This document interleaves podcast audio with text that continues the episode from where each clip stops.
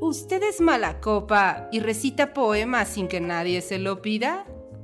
¿Conoce más personajes de ficción que personas en la vida real? ¿Ha notado que no puede debatir con alguien más que no sea usted mismo? Entonces, escúchenos. Entrevistas, tertulia, lúpulo y mucho más en Mundo Lupular. Aviso. Las opiniones, argumentos y tonterías vertidas en este podcast no son la verdad absoluta y pueden estar influenciadas por el alcohol. Si tienes una opinión diferente, publica un podcast.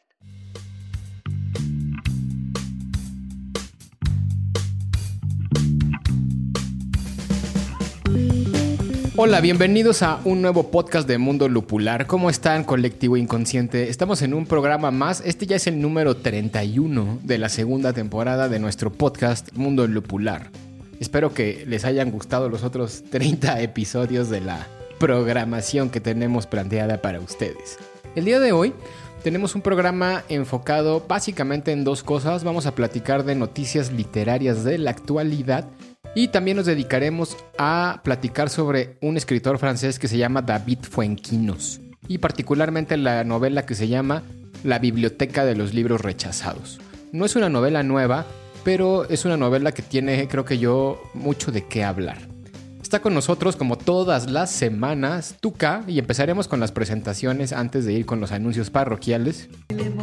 Hola hola colectivo, muchísimas gracias por presentarse un día más a este pues extraño y tal vez jocoso lugar para poder disfrutar de unas pláticas muy interesantes. Muchas gracias por un día más. Muy bien, también está el Cachuchas. A mí me ¿Qué tal Luis? ¿Cómo estás? ¿Cómo estás? Y mi compañero de al lado, a la cual presentarán a continuación. Así es, Medievalina. Hola, Medievalina. Hola, querido colectivo y queridos miembros de la mesa colectiva. Exacto, yo soy Drist, también bienvenidos al programa del día de hoy. Les recuerdo rápidamente nuestras redes sociales para que nos vayan a seguir por allá. Son arroba Mundo Lupular en Facebook, Twitter, Instagram y TikTok. Que ya vamos a empezar a hacer algunos pequeños reels en TikTok. algunos pequeños videos. Pero bueno. Exacto. Y también recuerden que tenemos nuestro Patreon Acast. Eh, vamos a dejarles el link en la descripción por si alguien quiere participar ahí.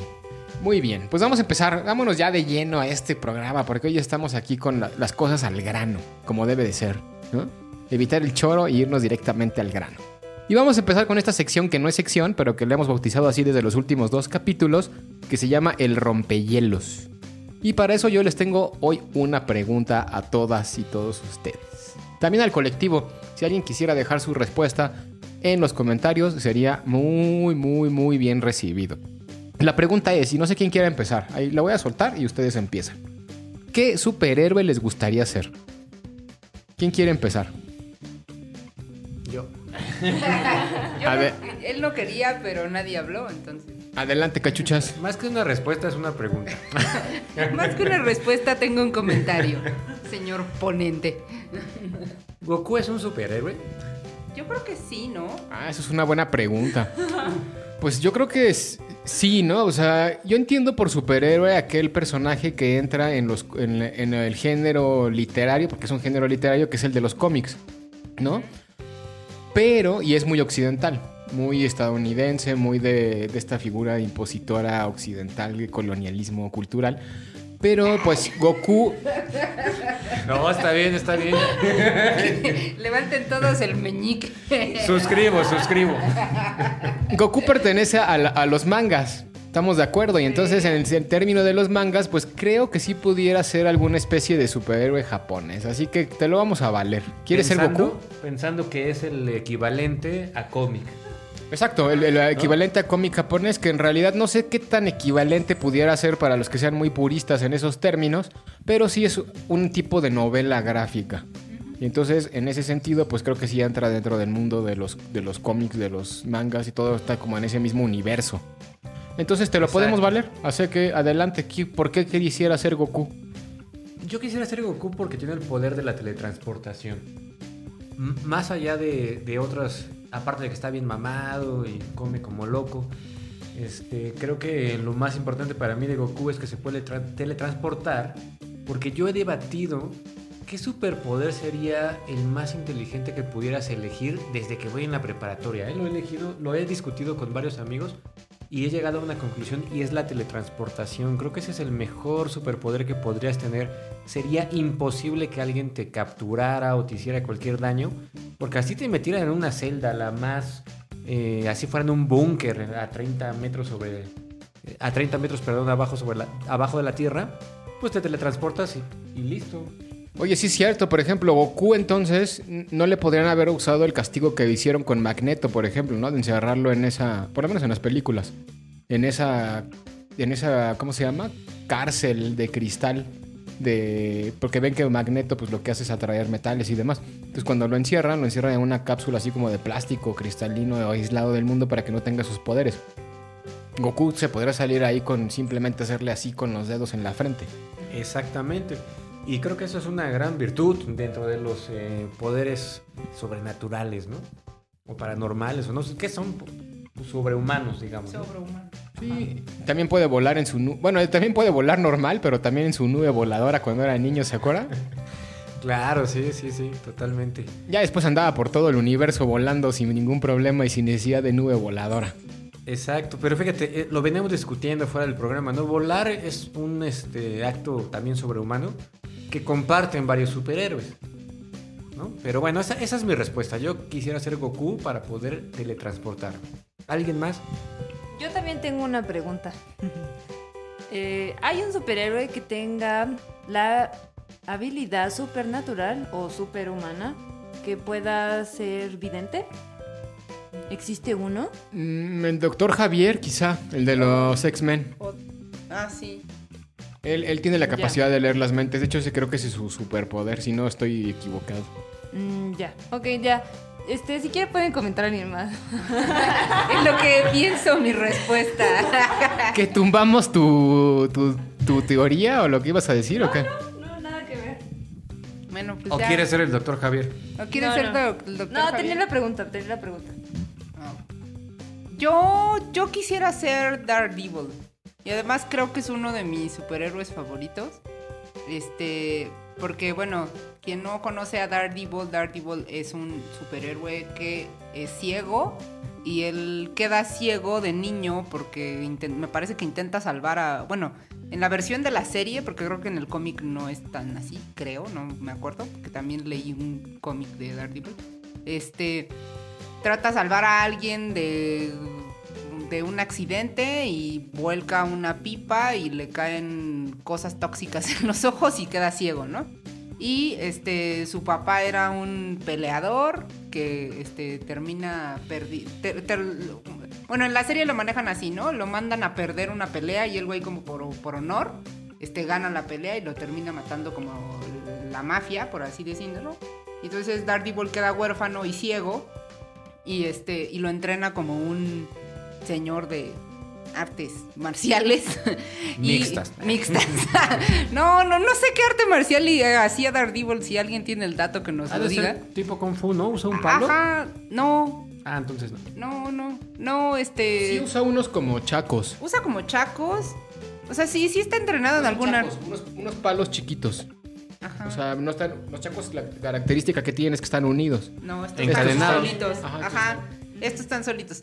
Pero en general, este, bueno, el cuate como que exponencia todos sus demás sentidos y se convierte un increíble peleador de artes marciales. Pero además, en la vida diaria, este Daredevil este, es este abogado. Y tiene su despacho de abogados así todo bien triste y feo en un edificio horrible, porque ya sabes, es el típico abogado pues que atiende a la gente que no tiene dinero, o sea, y en general creo que yo sería Daredevil porque creo que es uno de esos pocos superhéroes que son muy humanos.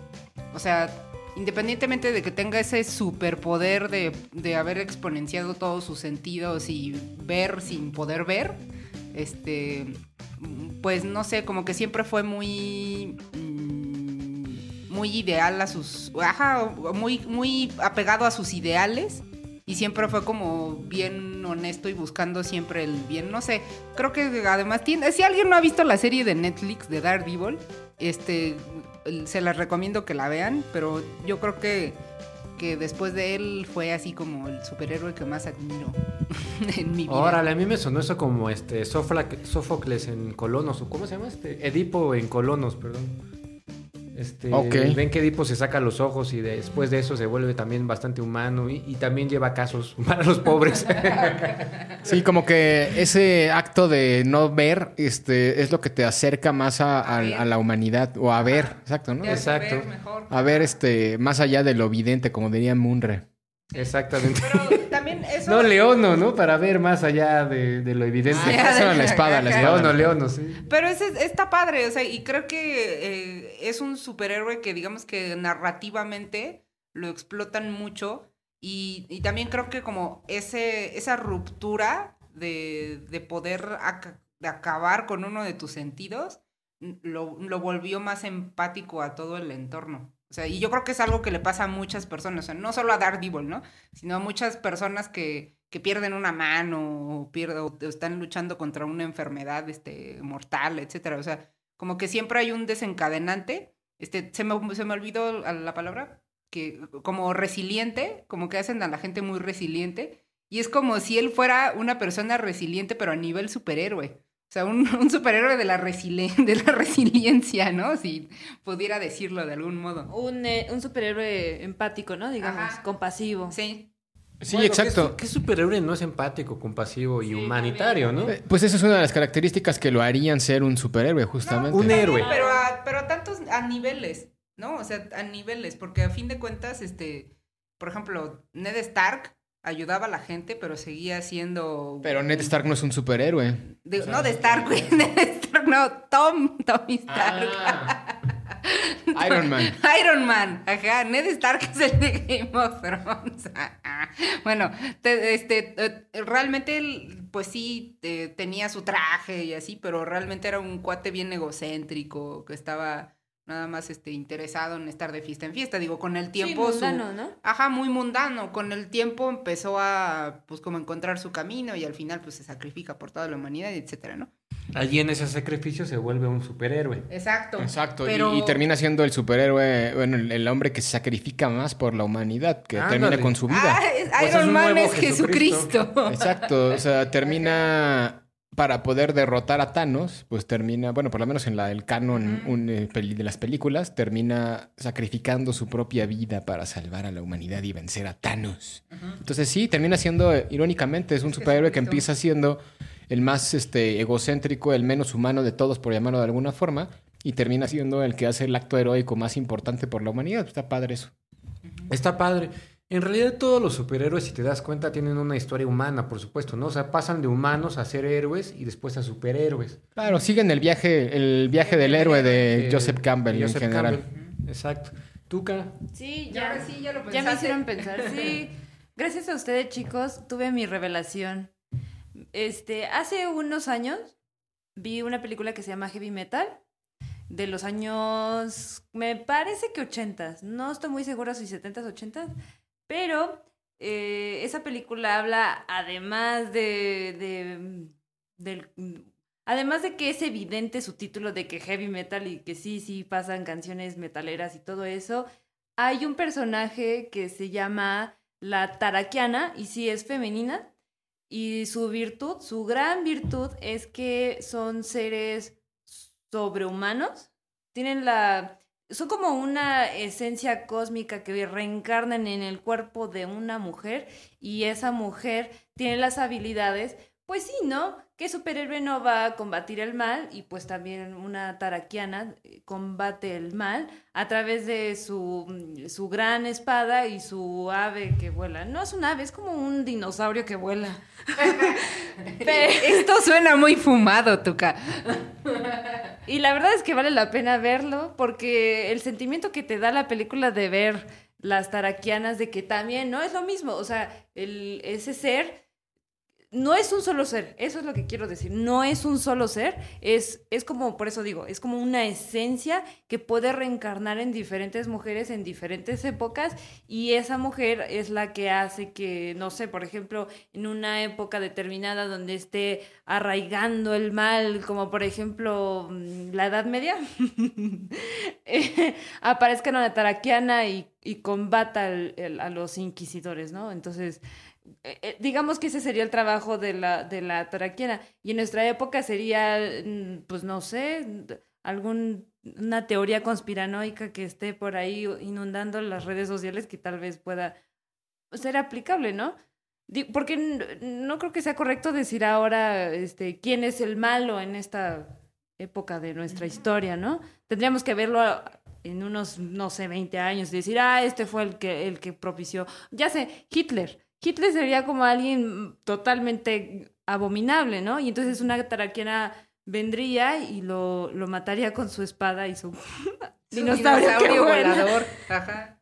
Pero yo creo que esa es la virtud de las taraquinas, que, se, que pueden reencarnar una y otra vez, que pueden estar en una y otra generación de mujeres y poder ayudar a la humanidad a salvarlas de la maldad yo les recomiendo al colectivo que vea esa película, que está muy linda y si es metalero, la va a disfrutar aún más. ¿Ibas a decir algo, cachuchas?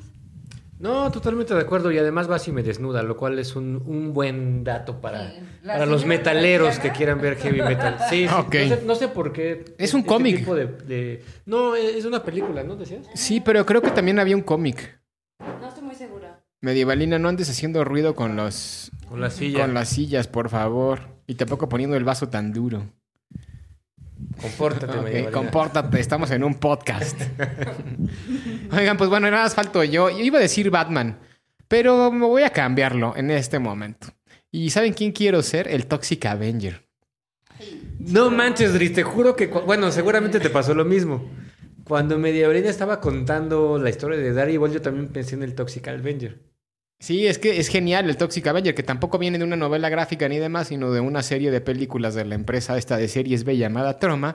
Pues bueno, era un tipo al que buleaban del niño, de repente se cae. Me acordé también mucho de él, pues por esto de que a Daredevil le cae un poco de, de como de ácido en los ojos y eso hace que se quede ciego pues el Toxic Avenger no solo le cae tantito ácido en los ojos, él se cae completo en una en un barril de ácido. Lo avientan, ¿no? Lo, avientan, buleándolo en un gimnasio. En un gimnasio y cae en un barril lleno de ácido. Y a partir de ahí se vuelve muy deforme, pero también se vuelve muy heroico, fuerte, este, atlético, liga con la cualquier mujer que se le ocurra a pesar de toda su deformidad y además tiene el mejor la mejor arma de todas, que es un trapeador.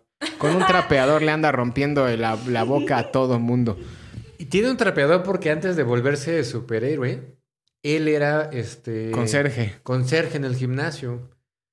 Y se vuelve muy humano, ¿no? Como dices también. Exacto. Defensor, de todos aquellos buleador, buleados, perdón. Exacto. Entonces el Toxic Avenger es un, es un gran. un gran dejo de valores. El tipo que era buleado se convierte en un defensor de los boleados en el momento en el que alcanza a, tener poderes sobrenaturales. Bueno, no sobrenaturales, pero sí como magnifi hacer más magnificente o como le podríamos decir su fuerza. Pues sí, sobrehumanas, ¿no? Porque ya es una fuerza sobrehumana, es decir, ningún humano la, la podría llegar a, a, a adquirir, ¿no? Por mucho que hicieras ejercicio, Parece ser que él era más fuerte de lo normal, ¿no? Exacto. Sí, sí, sí. Era, era, tenía un super, sí, sí, era un superpoder, tenía una fuerza sobrenatural y además aguantaba mucho, era muy resistente. Que por cierto, ya, ya no he sabido nada de ese tema y creo que en algún momento en los primeros podcasts llegamos a platicar de eso. Pero estaban haciendo una película de superproducción de Hollywood del Toxic Avenger. Incluso iba a salir el, el Wood, el de. O el Aya Wood, el Aya Wood, ¿no? En, la película del Toxic Avenger. No sé ya si va a ser. también tuvimos esta discusión sobre la pronunciación. Sí, sí, sí, en algún momento lo tuvimos. Y ya no volvió a saber nada de esa película. No sé si la cancelaron, si no la cancelaron, pero sería muy interesante ver un remake, llamémosle así, del Toxic Avenger ahora con una superproducción de Hollywood.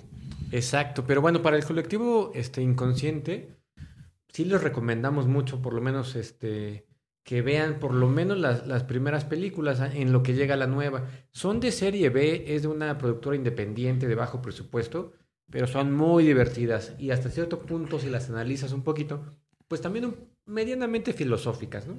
Sí, claro, por supuesto. Y, y sí, lo que sí es que se van a encontrar mucha desnudez, mucha violencia, mucha sangre y eso sí, como todo lo que tiene que ver con las películas de serie B. O sea que no la vayan a ver con niños, pero es una película bastante Y sean recomendable. mayores de 18 años. Exacto, sean No mayores la de vayan a 18 ver años, con ¿no? niños ni con la mente cerrada. Sí, también, porque tampoco este, tienes que tener una mente muy abierta para poder disfrutar de esas películas. Y en general todo lo que hace Troma, fíjense que ya últimamente no los he seguido mucho. No sé si han hecho nuevas producciones, pero creo que Lloyd Kaufman, que es como el creador de Troma y el dueño de Troma, ya andaba muy metido con Hollywood y demás en las últimas épocas también. ¿Quién sabe si siga vivo, Drit? Sí, todavía está ¿Sí? ahí, sí, sí, sí, todavía sigue vivo. Y te digo, tiene su tweet, yo se lo seguí en Twitter hace poco y tiene, este, todavía de repente nacen, hay una cosa que se llama el Troma, ay, no me acuerdo cómo se llama, Troma Fest, que es así como una, un festival de películas de serie B enfocadas particularmente en Troma. Y la verdad es que era demasiado divertido ver ese tipo de, ese tipo de, ¿cómo se llama? De eventos. Que lo hacen en Nueva York, si no recuerdo mal, que es la ciudad donde está basado eh, la ciudad, el universo del Troma está basado en una ciudad que se llama Tromaville. Y en Tromaville, pues es una recreación del Nueva York, tal como lo hacen pues las demás superhéroes también, justamente. Gotham. Exacto, En fin. pero es una, este, son antihéroes ellos. Y está padre porque ibas a elegir a Batman. Y Batman, También es un desde tipo de mi punto de antihéroe. vista, exacto, también es un antihéroe. Y en Tromaville, pues lo que ahí no tienen superhéroes, tienen antisuperhéroes. Está el Toxic Avenger, está Kabuki Man, está este... Un delfín, ¿te acuerdas? Un como, Mm. no me acuerdo cómo se llamaba, un, un delfín que, tiene, que camina en dos patas y anda por ahí el golpeando hombre gente. delfín. El sargento ninja Kabuki Man. Ese era genial también y sus películas están demasiado agresivas y demasiado explícitas. Si tomen en cuenta eso, es eh, cine serie B. Y para quien no le quede muy claro qué es serie B, vamos a dejarlo en una especie de gore cómico. Pero tienen que llevarse esa parte que es gore. Como, como Killer Sofá. Sí, como ese tipo de películas de serie B. Hay, hay una de Killer Sofá donde hay un sofá que asesina gente porque se le mete. Pero eso no es de troma, pero se le mete como el alma de una persona al sofá y entonces anda por ahí asesinando gente el sofá. Sí, ese, ese ¿Quieres tipo de películas. Sofá? Pero O fíjense el Condom que Killer también. el Killer se, se llamaba Killer Condom. Killer Condom, Sí, perdón. que era una serie de condones asesinos. Pero, por ejemplo, siento que de todas esas películas de serie B, la empresa pues más top, yo creo que sería Troma, por lo menos en producción. Este, con todas las, las cosas que hacen. Pero bueno, ya, eso es otro tema. Luego hacemos un capítulo especial de Troma. Estaría padre, ¿verdad? Sí, estaría bueno. Hay que ver unas películas de Troma, porque tiene mucho que no veo una. Tromeo y Julieta. Ah, Troma y Julieta era una maravillosa, era Pero maravillosa. mira, Julieta. Sí, era pues literalmente una reinvención. maratón. Era la reinvención de la historia de Romeo y Julieta en una versión gore, porno este, Hay que y demás. Estaba muy interesante. Esa, la de Killer Condom, también era muy explícita. Bueno, las del Toxic creo que son cuatro. Ya ni me... Sí, son sí, cuatro. son cuatro o cinco, ¿eh? Si no me equivoco, yo son cinco. Y bueno, y la que va a salir, que espero que algún día salga. Pero bueno, pues eh, ahí está. Entonces, nosotros seríamos esos superhéroes. El Toxic Avenger por un lado, Daredevil, Goku y... ¿Tú qué- cuál eras? Tarakiana. Ah, Tarakiana de Heavy Metal. Pues muy bien. Eso sería la primera sección. Pues ahora sí vamos a platicar de las noticias más interesantes que hay en la literatura y para eso el Cachuchas nos va a ilustrar con lo más nuevo en el mundo del ambiente literario. Pero antes de eso, vamos a presentar la sección. Ahorita regresamos. Buenas noches, jovenazo. ¿Qué le sirvo? A mí lo de siempre, jefe. ¿Y tú qué te tomas?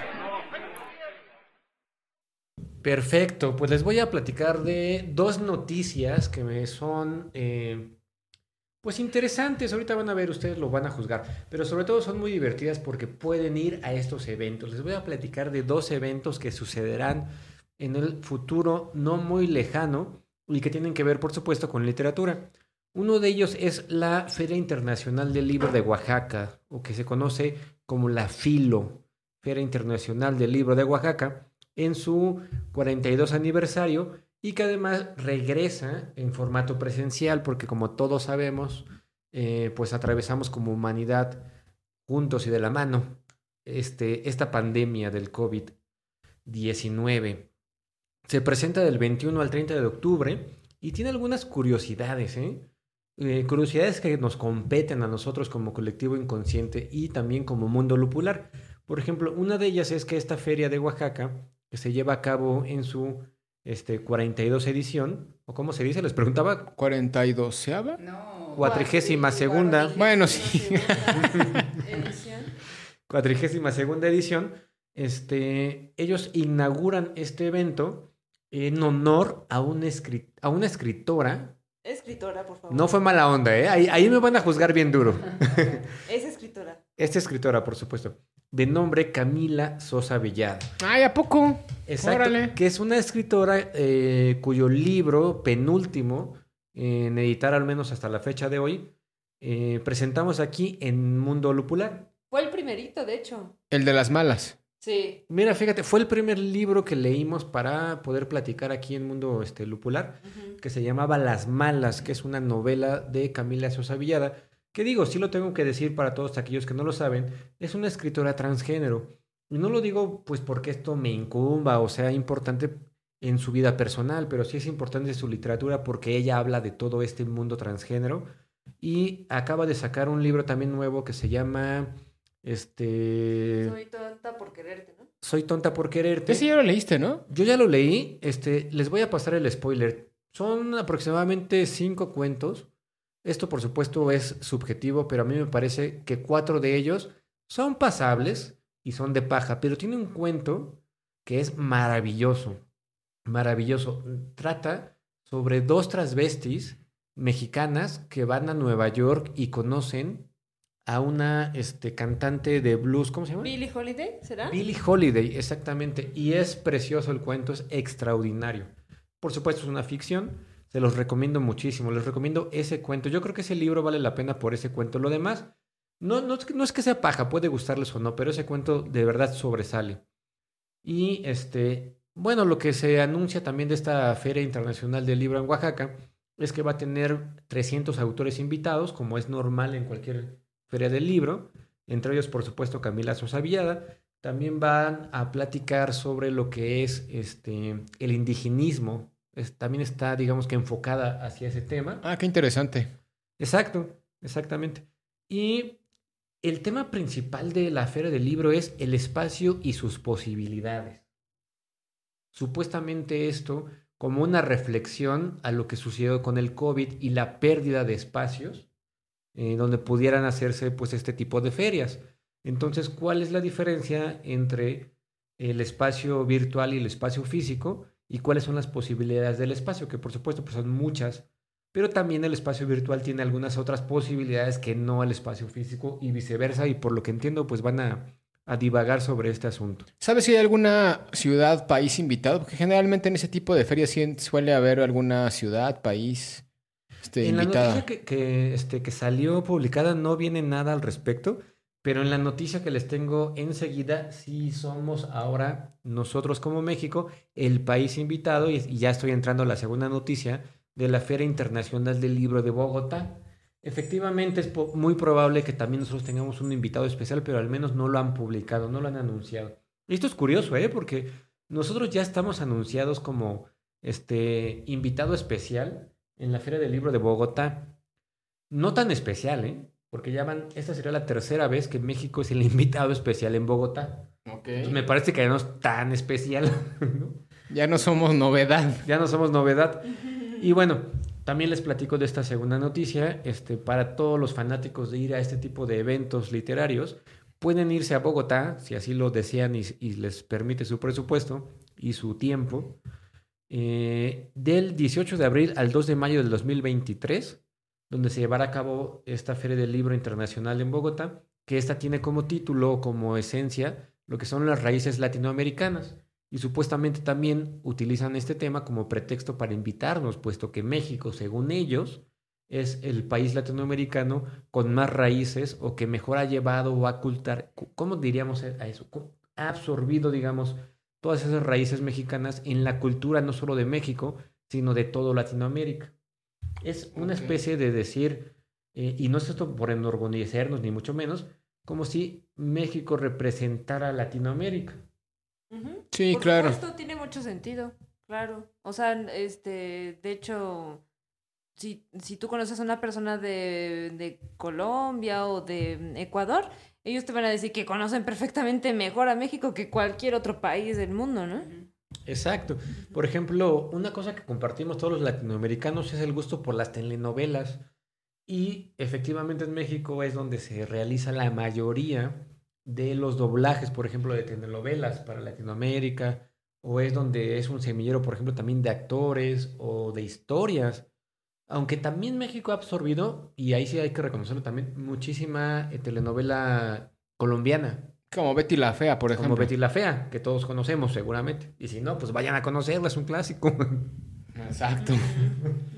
Sí, como que México empezó con eso y sobre todo en la época de Thalía, con las Tres Marías y con esta, la lisiada, ¿cómo se llamaba esa novela? Bueno, esa es otra, pero la, la, la Que esa trilogía creo de que las era- Marías es... Claro, claro. Esa trilogía, Dries, es maravillosa, que es este María la del barrio. Sí, Es, es, que es Mari- María Mercedes para servirle a usted. Después viene... Es este- María del Barrio. No, era, era María Mercedes, Marimar y María del Barrio. Ah, no, no es la misma María Mercedes y la del barrio. Son No, tres. son tres, esas son las tres, tres. tres Marías. Las tres las interpreta este, Talía, que es una actriz mexi- ¿Es mexicana? Sí, ¿verdad? Sí, sí, es mexicana. Claro, ella nació este, en la mm, colonia San... No, San... San Angelina. No, no, no, no, no, no, ¿cómo crees? No, este, mm, San Cosme, por ahí, por donde está el kiosco. En San Cosme. Ah, esa es este, la nueva Santa María. Santa María la Rivera. Santa ¿Dónde está el kiosco morisco? Sí, disculpe usted, disculpe usted, comunidad. Ah, entonces sí es, del, sí es ella, sí es de barrio. Sí, es de barrio. Sí, sí, literal es de barrio. Una... Una... No, está bien, ya. Por eso le salió también el papel. Yo creo. Pero bueno, está este, esta, esta este, Feria Internacional del Libro en Bogotá. ¿Ustedes han ido a alguna feria del libro colectivo, compañeros?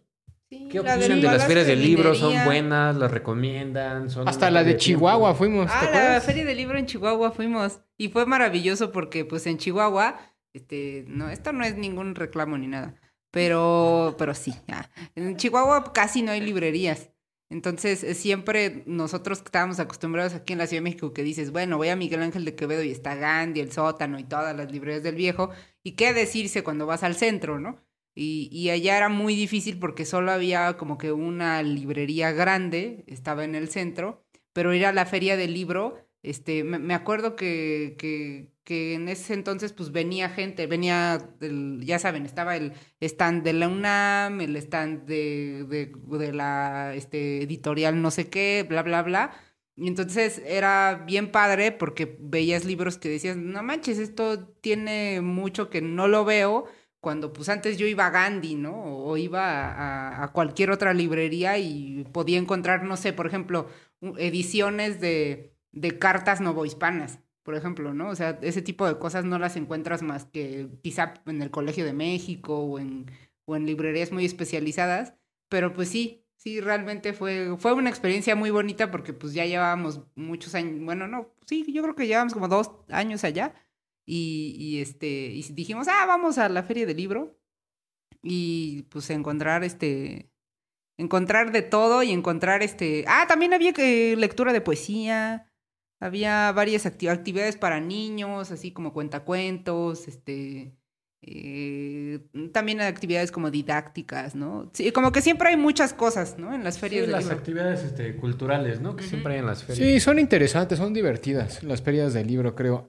Salvo la de la... A mí no me gusta el Palacio de Minería, que es la feria más grande de México, Está súper apretada. porque está súper llena de gente. Y también hay una, que no es una feria del libro, pero como tal, la del remate, ¿han ido alguna vez? La del remate del Auditorio Nacional. auditorio. Y, y bueno, aprovechando esto ya no estaba este, en mi agenda, pero también va a haber, ya se aproxima la venta de la- del Fondo de Cultura Económica, de la editorial, donde rematan sus libros. También va a estar bastante... Bastante interesante, Hay que sí. ir, hay que ir. Hay que ir. Y también recuerden que en octubre es la Feria del Libro de Monterrey. Esa también es una de las ferias de libro más grandes de México, después de la de minería, si no recuerdo mal. El invitado especial es Coahuila, los, los vecinos de al lado. Y también va a estar bien interesante, creo yo, este año. Porque además es una feria híbrida.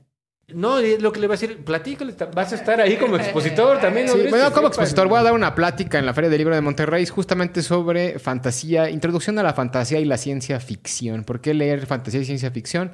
¿Y qué autores recomiendo como para empezar a leer fantasía y ciencia ficción también? Pero Terry bueno, Pratchett, esperen, esperen. Terry Pratchett y Asimov. por favor. Ok, eso seguro van a estar por ahí. Porque si no los mencionas, Riz.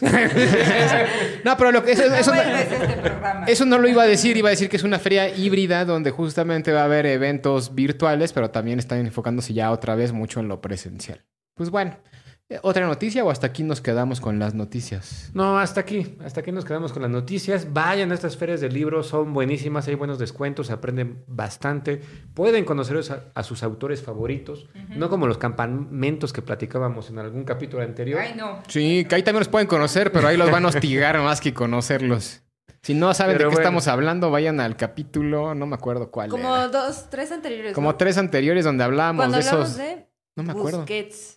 Ahí Ah, búsquenle, colectivo, hagan algo, Fue de caracol. esa, fue de esa. Tuca Sí. tiene muy buena memoria. De esos campamentos veces donde ponen a los escritores como simios de, de aparador. Zoológico, Como sí, animales sí, del sí. African Safari. Sí. Del African Safari, porque ni siquiera es de, de que Sí, estén andan encerrados. sueltos Andan todo. sueltos. Exacto. Pues muy bien.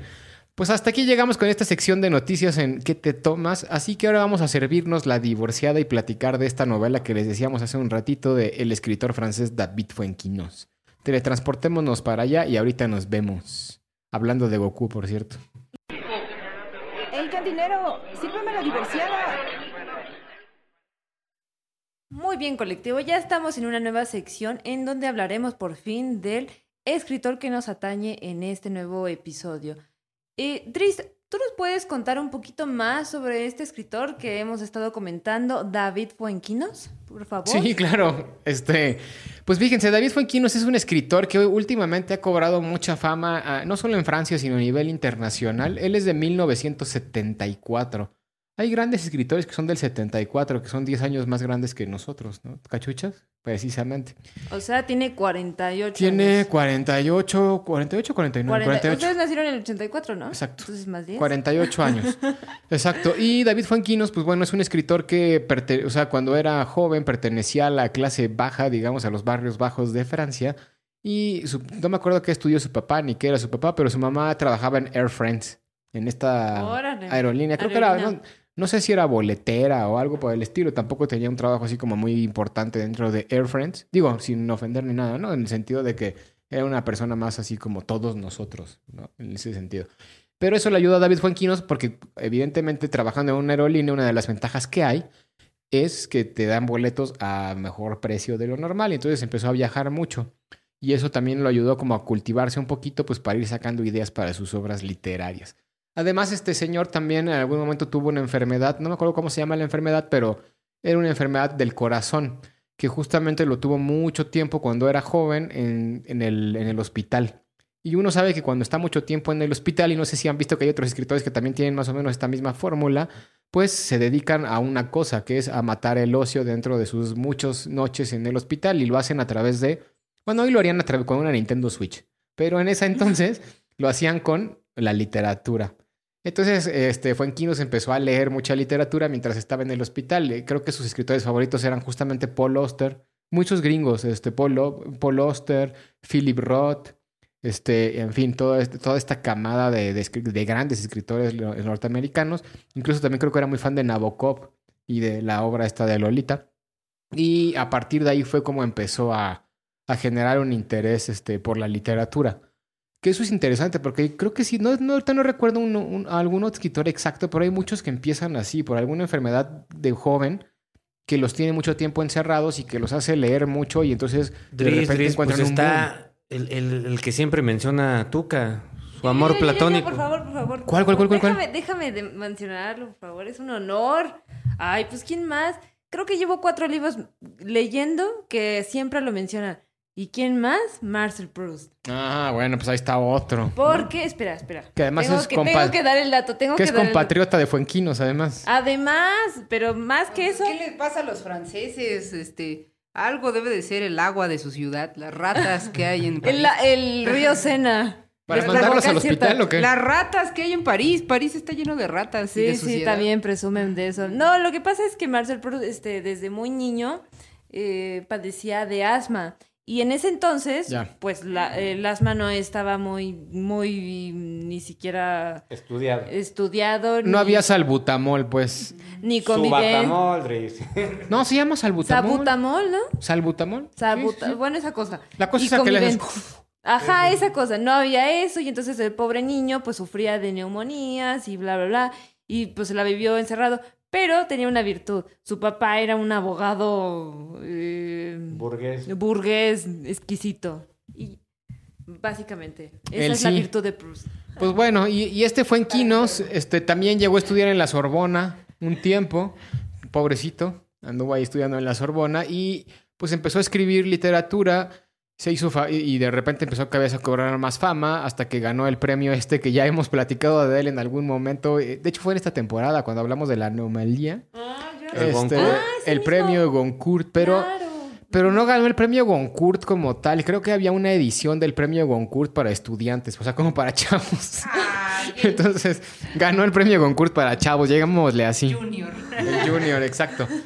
Y a partir de ahí, pues bueno, ya empezó a cobrar más fama. Eh, en México, bueno, en español no era tan traducido, pero ya tiene algunos años, este, pues traduciendo algún, todos sus libros, porque ya prácticamente todos los libros de, de Fuenquino ya están traducidos al español desde que empezó a agarrar fama y incluso en el 2013, 14 por ahí, era uno de los 10 escritores que más vendían en, en Francia. Entonces sí, ya, ya tiene cierta fama. Y por cierto, es un tipo muy carismático. Yo lo sigo en Twitter y le he escrito un par de cosas y siempre me ha contestado. Sí. O sea que sí, este, sí es este carismaticón, es... Ni tu crush es amable, tantas exacto. veces, ¿eh? Y pues bueno, este, le- ya la semana, el capítulo antepasado platicábamos un poquito de Fuenquinos, justamente cuando hablábamos de la nueva novela que va a salir en septiembre, que es la de número 2, que tiene relación con el actor que no quedó en el papel de Harry Potter. Y yo mencionaba que una de las cosas que me gustaba de Juanquinos era justamente esta capacidad que tiene de generar ideas bastante originales en la literatura para escribir obras, como la de la familia Martin, que fue su propósito era narrar en una obra literaria una historia donde los personajes principales fueran una- unos hombres de la, una familia de la vida real completamente ordinaria. Y eso creo que es un reto. ¿Cómo haces una novela de una familia completamente ordinaria que deje de ser un sujeto y se convierte en un objeto literario en este sentido? Bueno, claro que sí hay un personaje que escribió sobre la vida ordinaria de las personas y creo que es Raymond Carver. Un Ah, bueno, sí, claro. Ah, bueno, muchos. sí, hay Bueno, muchos, bueno, ¿no? es- es- Pero creo que es diferente porque lo que hizo Fuenquinos fue documentar la vida común y corriente de las personas durante una fecha y a partir de eso hizo la novela. Raymond Carver, Carver por ejemplo, y todo lo en general, el realismo sucio está muy enfocado en eso, ¿no? Este, eh, ge- generan obras literarias con personajes normales, pero aún así est- está esa ficcionalización desde el principio que hace que los personajes vayan encaminados hacia ciertos objetivos, que es lo que genera la trama. No sé si me explico. Sí, sí. Entonces, claro. o sea, no es que Fuenquinos haya agarrado a personajes ordinarios, per- personas ordinarias para hacer una novela eh, inventada. Fuenquinos hizo una novela inventada a partir de una trama ordinaria. No sé si me estoy dando a entender. Es como un proceso al revés. Sí, no. o sea, yo sí, puedo, yo, claro. yo puedo agarrar a hacer un, un- hoy una novela de un personaje que sea un, no sé, por decir algo, un recogedor de basura, como en Andrés Neumann, ¿te acuerdas? En Bariloche. Pero es un personaje ordinario, sin embargo, se ficcionaliza, se hace una novela sobre eso. Mm, Fuenquinos no hace eso. Fuenquinos lo que hace es agarrar completamente la vida y, y pasarla a ese, a ese mundo literario. No sé si me estoy dando a entender, ni siquiera Bueno, sé yo si me creo estoy que son dos bien. vías, o sea, yo creo que son dos vías que se pueden eh, eh, lograr a través de la literatura, ¿no? O sea, Sí, agarrar claro, por supuesto. o la vida ordinaria de una persona y hacerla ficticia, o hacer un hecho ordinario y hacerlo ficticio. Cualquiera de las dos es una vía mm, que te puede permitir, pues no, no, no tener éxito, pero por lo menos hacer o- objeto, ¿no? La Exacto, sí. Aquí lo interesante es, o sea, una obra literaria va a funcionar cuando sale del sujeto del autor y se convierte en un objeto, eh, que todo el mundo se pueda ver representado, ¿no? Eso es como la clave de la, de la literatura. Y pues bueno, eso es lo que intenta hacer David Fuenquinos. Y les decía, La familia Martin es la penúltima obra, ahora, que salga el número 2. Y tiene otras historias que también son bastante originales. Yo creo que la que lo hizo más famoso fue una, una ficción, bueno, una biografía ficcionalizada de la pintora Charlotte Salomon del siglo XX, que fue la que lo llevó ya, digamos, a la cumbre del, del éxito y a partir de ahí pues ya han venido varias novelas. Y la novela que traemos a platicar un ratito hoy es La Biblioteca de los Libros Rechazados. ¿Alguien quisiera dar un resumen de la novela? ¿Quién quisiera? ¿Cachuchas? Sí, con mucho gusto. Es, es una novela que a mí me gustó muchísimo leer. La disfruté bastante. Básicamente tr- trata de una biblioteca que es creada para albergar a todos los libros, o manuscritos, mejor dicho, que fueron enviados a diferentes editoriales y que fueron rechazados. Eh, no sé si ustedes, colectivo inconsciente, se lo ha planteado alguna vez, pero ¿qué pasa con, todas los, con todos los libros que no se publican? ¿En dónde están? Normalmente, pues en, en la casa de los autores. Y seguramente hay grandes obras de arte perdidas en de literatura perdidas en ese bonche de, de, de De no escombros. publicados, exactamente. Porque también hay que tomar en cuenta, y creo que esto es algo que quiere concientizar eh, David Fuenquinos, que las editoriales no lo saben todo. Eh, que el hecho de que una editorial elija tu novela no te hace mejor en realidad, ni significa nada más que una, una sola cosa. Y es que tu texto puede llegar a, a vender y a enriquecerlos a ellos. De acuerdo a las pautas políticas, visión de esa editorial en particular. Porque además, este, pues bueno, ¿no? el, hecho de que te asegure un lugar una editorial no quiere decir que en realidad tu texto es bueno. Bueno, no es que lo traiga a colación, pero me gusta mencionar esto que, pues, es que, ¿qué esperábamos, no? Este, ¿vamos a dejar que se mueran de hambre? No, van a utilizar técnicas mercadológicas para poder vender y hacerse ricos ellos y poder usarte a ti como un instrumento más. Exacto, entonces esa es la premisa. Y además la premisa, Cachuchas, ¿te acuerdas? Es, es una premisa que parte de una historia de la vida real. Había una biblioteca de un, de un repositorio, creo que de Estados Unidos, lo menciona en la novela, que justamente se dedicaba a eso, era un autor que se dedicaba a eso, ¿no? Sí, exactamente. Y aquí en la novela lo que hacen es que esta biblioteca que es de origen americano, norteamericano, se replica en Francia. Y bueno, el meollo del asunto es que de una, eh, uno de los personajes importantes de la novela es una agente editorial que visita supuestamente, y ahorita les digo por qué supuestamente, esta biblioteca donde encuentra un manuscrito que es muy bueno. Entonces lo publica en su editorial. Y ella se anuncia en su editorial, es decir, ella como un empleado de esta editorial llega y les dice a los directores, tengo este manuscrito, lo encontré en una librería muy particular, muy peculiar y singular, que es eh, la librería o biblioteca, como lo quieran llamar, porque en realidad es biblioteca, no librería, perdón. Ajá, puesto es que los libros no están a la venta. Este, donde, eh, que, que- que alberga todos los rechazados, pero en realidad es muy bueno. Entonces esto se, se convierte, y esa es la intención, en un fenómeno editorial de magnitudes enormes. Sí, que además es una biblioteca que está en un pueblo perdido, creo que se llamaba Crozon. En Crozon, Ahí en un pueblo perdido en Francia. era En el sur de. Francia. En el sur de. Francia, exactamente. Entonces, este, encuentran este editoria, este, perdón, este manuscrito, se publica por esta editorial y se vuelve un fenómeno tan grande que la gente ya no lee el libro, sino que más bien lo que leen es la novela de la novela. Esta frase la, la dice David Fuenquinos. Ellos están más interesados en la novela de la novela. Es, es más importante el libro porque fue encontrado, entre comillas, en la basura, ¿no? O sea, en lo rechazado y resulta que era grandioso. Esto tampoco es un fenómeno desconocido para el mundo editorial. ¿Cuántos libros rechazados no se han rescatado después? Pues Harry Potter. Uno por de ellos, ejemplo. y también volvemos a lo mismo, En Busca del Tiempo Perdido de Marcel Proust no fue aceptado por ninguna editorial. Cuando los editores leyeron En Busca del Tiempo Perdido, el primer tomo que se, Se llama Por el durmieron. Camino de Swan, este, pues se durmieron. Y, y hay una crítica muy... ¿Dónde está mi tiempo? No, sí, eh, sí se durmieron y es- hay una crítica. Claro que sí, por eso lo rechazaron. Y este... Por eso, pero se durmieron y lo rechazaron porque no les gustó nada. Y hay una crítica famosa, porque para quien haya leído por el camino de Swan, sabrá que por lo menos 50 páginas le toma al personaje principal salir de su cama. De la vigilia, este estado de, de De vigilia hecho, del cuerpo. Voy a corregir ese dato. Son siete tomos para que salga de su cama. No, son las 50 páginas en las no, que de se- verdad, de verdad. Porque todos son remembranzas. Todo es una remembranza. Por eso es una evocación de los recuerdos. Por eso es la Magdalena. Bueno, y entonces, este, 50 páginas, yo digo que son 50 páginas, ¿eh? Porque son 50 páginas en lo que él se, des- se, des- se quita las lagañas, empieza a reflexionar, sí, se de- acuerda- despierta. y despierta, y porque el personaje sí va pues a fiestas y hace muchas cosas. el personaje. No sé si el autor, Frust, pues escribió toda esta novela en cama, eso es un hecho también. Como ya veníamos platicando, porque él tenía este, pulmonía, si no me equivoco, derivada del asma, y, este, y escribió prácticamente los siete tomos en cama, sobre todo los últimos.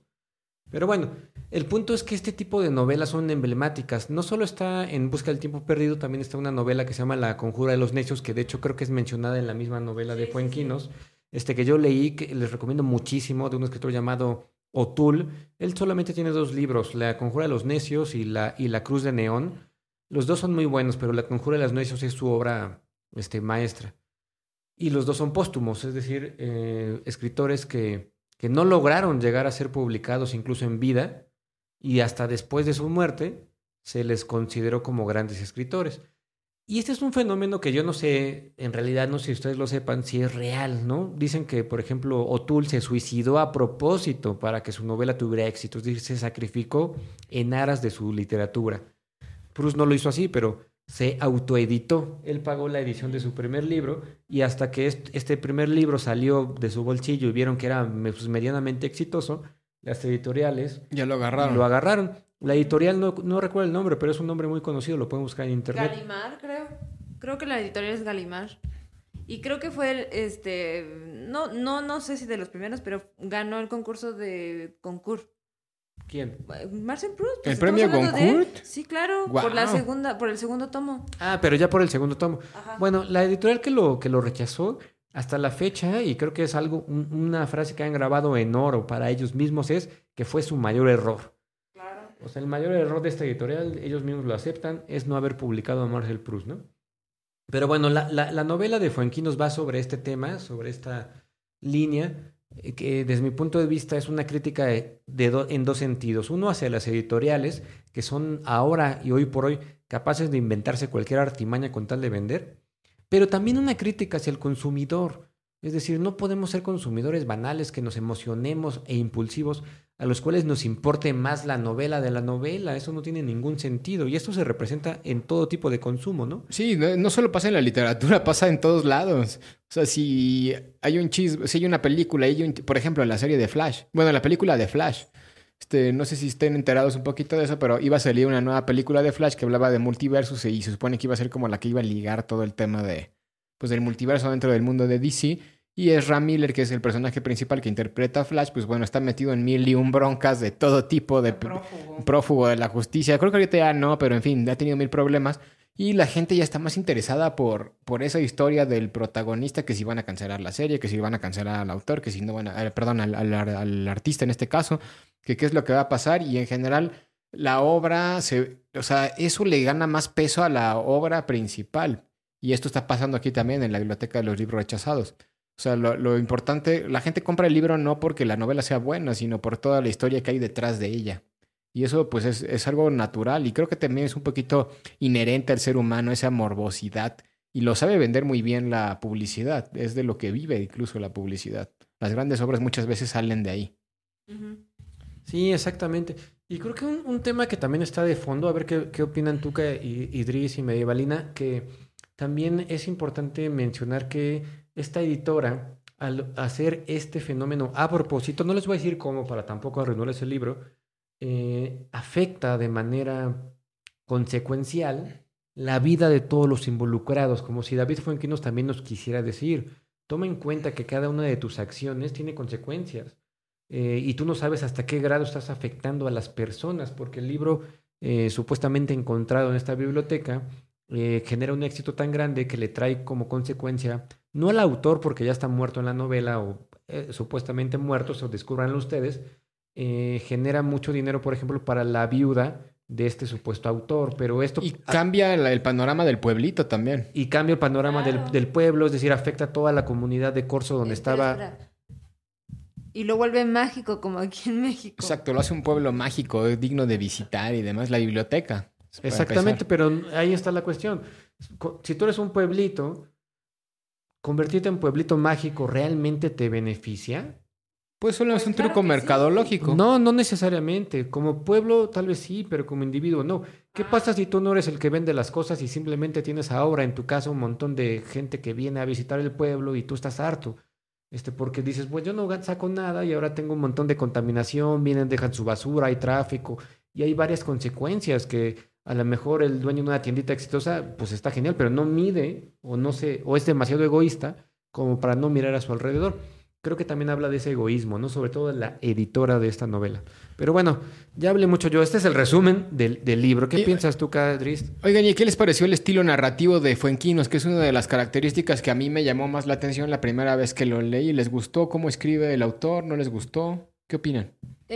Este, a ver, tú coméntanos, por favor. Sí, yo creo que David Fuenquinos es un, es un gran narrador y la verdad es que es una de las cosas que yo les platicaba incluso desde el capítulo de la anomalía. Una de las cosas que me gustan de los escritores franceses no de siempre, sino de la modernidad, los más actuales, es que tienen la capacidad de, en frases cortas, decir este, ideas muy contundentes.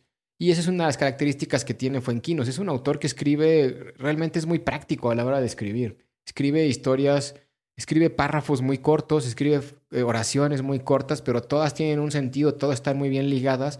Todas tienen un, no, no todas, pero muchas de ellas tienen un mensaje fuerte simbólicamente en cada una de esas frases y eso hace que pues, la novela sea sencilla de leer, que sea útil de leer y que, sientas que cada uno de los párrafos que vas este, leyendo pues tengan un sentido dentro de la historia. No, vaya, no, no hay paja, pues, no hay tanta paja por lo menos.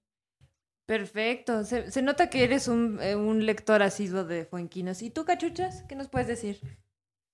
Este, no, pues sí, coincido totalmente. Es una literatura, una forma de narrar bastante ágil, que no tiene, pues sí, paja, como menciona Adris, eh, a mí me parece que es muy bonita la, forma en que escribes, disfrutable, digerible y profunda sin que lo parezca. O sea, no es, ahora voy a volver a lo mismo, no es Proust, ¿no? O sea, no es Proust en el sentido de que Proust te dice algo muy sencillo en palabras súper complejas y mil párrafos, lo cual está genial para los estudiosos, tienen mucha tela de donde cortar. Pero ya no estamos en épocas o en tiempos donde eso pues sea tan atractivo, sobre todo para lectores jóvenes o lectores digamos, comunes y corrientes, ¿no? No tan, a lo mejor tan profundos. Y Fuenquinos cumple muy bien con, esa, con ese segmento porque te dice también cosas profundas, pero en palabras muy sencillas. Y eso también es difícil, no es tan sencillo como pareciera, ¿no? No sé, tú, Tuca, ¿qué, qué piensas? Este... Mm, sí, no, sí, claro que me gustó, por supuesto. Es muy conciso, es muy coherente. Eh, los personajes los delimita demasiado bien. Mm, toca eh, temas muy profundos y al mismo tiempo no tan profundos. No es tan, tan filosófico como podría parecer. No se vende como eso. Yo me quedaría con Anomalía, que a mí sí se me hace una novela muy, muy filosófica, por lo menos cuando, cuando te hace preguntarte, ¿y qué harías con, eh, si te encuentras contigo mismo, ¿no? Y en, el plano metafórico, literal y el ficticio, ¿no? ¿Qué harías contigo mismo? Y aquí creo que la novela nos está haciendo una denuncia hacia la verdad de las editoriales que pues prácticamente pues están sujetas a, a, ese, a ese mal que tenemos todos y que se llama capitalismo. Sí, exacto. Y la crítica que yo le tenía fue a Fuenquinos y lo que platicábamos tras bambalinas es que son buenas novelas, pero les falta algo que hagan que, esa buena novela se convierta en una novela muy memorable. Y todavía creo que no ha llegado a ese punto. Vamos a ver con sus nuevas novelas cómo le va, pero no ha llegado a ese punto de poder decir, ah, esta novela realmente es una genialidad. Le falta ese, ese pedacito. Y eso lo, lo pienso yo porque en general las ideas son buenas, la construcción narrativa es buena, pero hay momentos de la novela que empieza a caer y luego se vuelve a levantar y luego se vuelve a caer y tiene como ese sube y baja y eso creo que es lo que más le falla al autor, al menos hasta ahorita. Sí, sí, creo que eso le pasa.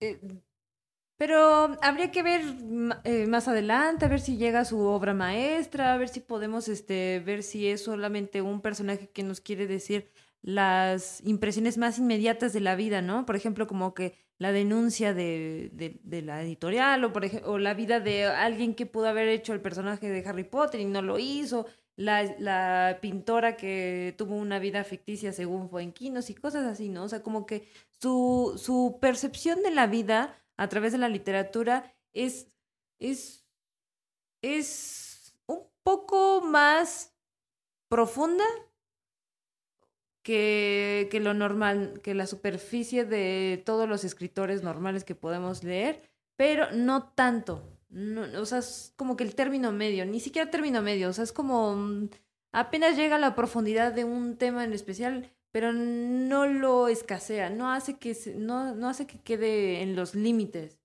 No sé si me expliqué. ¿Ustedes qué piensan, colectivo Mundo Lupular? Pues mira, yo ahí voy a defender a Fuenquinos. Porque creo que hay dos tipos de escritores, los que se consolidan con una sola obra, una obra maestra donde lo dicen todo, pero también hay otro tipo de escritor como Fuenquinos donde si no se defiende en una obra, se defiende en toda una trayectoria. Y creo que es distinto, los dos son válidos. Y concuerdo con ustedes en que a lo mejor esta novela no es una obra maestra o no es memorable, pero toda la obra de Fuenquinos tal vez sí en su conjunto. No, no, sé si me, si me, explico con esto. Les voy a poner otros ejemplos. Por ejemplo, eh, hay escritores de, de, una obra, ¿no? Thomas Mann, que tiene La montaña mágica, Proust, que pues, tiene Busca del tiempo perdido. Y ya de ahí no... otras cosas, pero realmente nadie las lee y no importan tanto. Pero está David Fuenquinos, por ejemplo, está también... Eh, me atreveré a decir que, que, por ejemplo, escritores como Bukowski, que no tienen una obra realmente magnánima, o sea, que más bien es el conjunto de sus obras y la visión de que ellos tienen del mundo y que reflejan a través de una suerte de obras eh, lo que vale la pena. Y creo que David Fuenquinos eh, lo que hace es que te siembra una duda, es decir, a ver, ¿por qué estás comprando los libros que estás comprando? ¿Porque alguien te dijo que eran maravillosos o porque realmente lo son? Y no sé si sea cierto este que voy a decir, pero a mí me parece que la, la crítica de este libro es una crítica a la editora Nora, cuyo apellido no recuerdo, que es la generadora del boom latinoamericano. Que, ah, que no es que haya mentido esta escritora, pero sí es que todos sabemos hoy por hoy que el boom latinoamericano no sería lo que es hoy si no fuera por ella. Y que es una construcción editorial. Yo no quiero decir con esto que Borges, que, bueno, que Vargas Llosa, que Cortázar, que este Onetti, Carpentier, Vallejo, todos ellos sean malos escritores, porque por supuesto que no quiero decir esto. Pero el hecho de que sean los más leídos hoy por hoy, el hecho de que tú entres a una librería con, en la mente con el mismo chip de siempre desde hace 50 años, que es voy a comprar a los escritores que todo el mundo siempre a García Márquez. A García Márquez, etcétera, pues no es gratuito y no es porque a ti se te haya ocurrido. Y ojo con eso, no estás leyendo lo que a ti te gustaría leer, estás leyendo lo que a los editores les gustaría que leyeras. Y creo que por ahí va la crítica de Fuenquinos. Y por eso me parece un buen libro. Sí, no, eh, el libro es muy bueno. O sea, yo lo que decía era que le falta algo para hacer un libro magnánimo. Pero eso no quiere decir que no sea buenísimo el libro. Es muy buen libro y el autor también definitivamente es muy bueno. Claro. Pues bueno. Por supuesto. Este, pues vamos cerrando el capítulo de hoy, ¿les parece? Medievalina, vamos a ayúdanos a cerrar el capítulo de hoy. Que estuviste muy callada en esta sección. Pues mi querido colectivo, es un gusto haber estado un nuevo noche, tarde, día, a la hora en que nos escuchen o nos pongan para trapear. Eh, estar junto con ustedes y compartir eh, un ratito de su vida para que digan, ay, estos locos que quieren ser Toxic Avenger, whatever that means. Pero bueno, eh, les recordamos que pueden seguirnos en todas nuestras redes sociales, que también pueden apoyarnos a través de show, show.acast, así se llama, ¿verdad? Y dónennos una cervecita, miren, ya, se nos acabó, miren, ya, ya no hay, ya, dónennos un six aunque sea. Y bueno, no olviden seguirnos, activar las notificaciones para vernos en los nuevos episodios y cuídense mucho, lávenselo bien.